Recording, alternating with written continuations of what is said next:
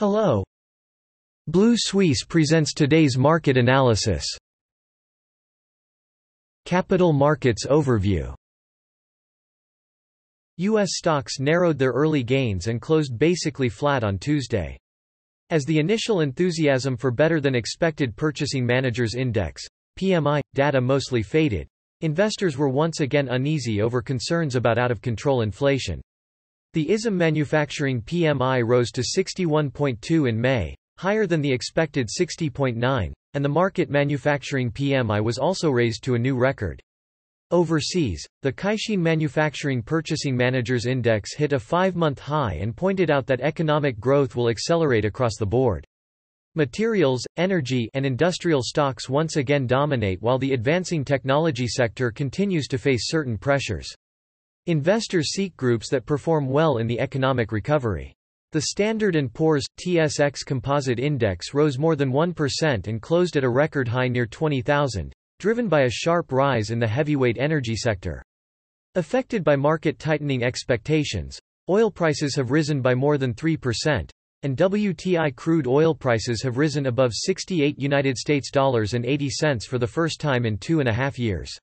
At the same time, Data shows that the growth rate of Canada's gross domestic product, GDP, in the first quarter slowed to 1.4% from 2.2% in the previous quarter, while factory activity expanded for the 11th consecutive month, but the growth rate has slowed down.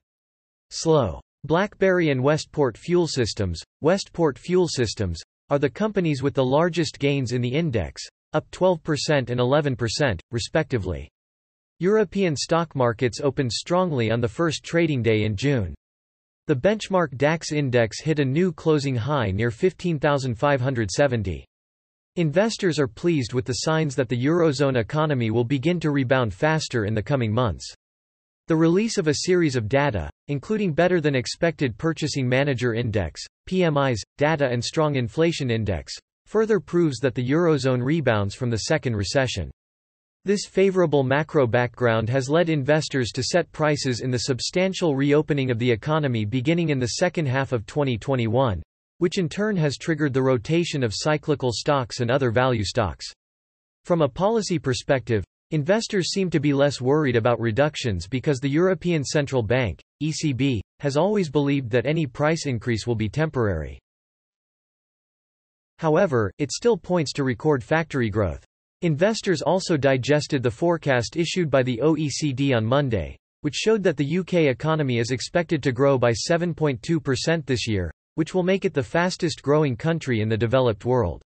The Nikkei 225 index fell 45.74 points or 0.16% on Tuesday to close at 28,814.34 points, extending the 0.55% decline in the previous month due to the extension of the COVID-19 emergency in Tokyo, Osaka, and seven other prefectures by the Japanese government last Friday.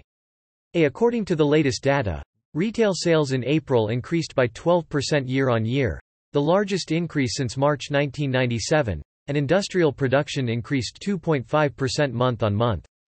At the same time, the Consumer Confidence Index fell by 0.6 points from the previous month, the lowest since February. Housing starts in April increased by 7.1% year-on-year, marking the second consecutive month of growth in housing starts and the fastest growth since March 2019. The Australian Stock Exchange 200 index fell 19 points, or 0.27%, to close at 7,142.60 on Tuesday, extending the 0.27% decline of the previous trading day and retreating from a historical high as Victoria reported nine new COVID cases this morning.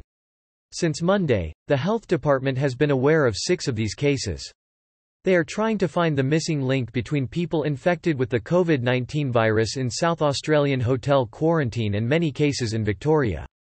At the same time, the Reserve Bank of Australia hinted that it would keep the official cash rate at a record low of 0.1% until at least 2023. Local data show that business activity has risen for 21 consecutive months due to continuous improvement in demand, while new orders have grown at a record rate. The IHS Markit Australia Manufacturing Purchasing Managers Index jumped to a record 60.4.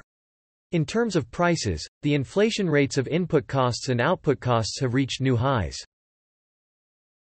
That is all for today. Visit Blue Suisse website for more analysis for free. See you tomorrow.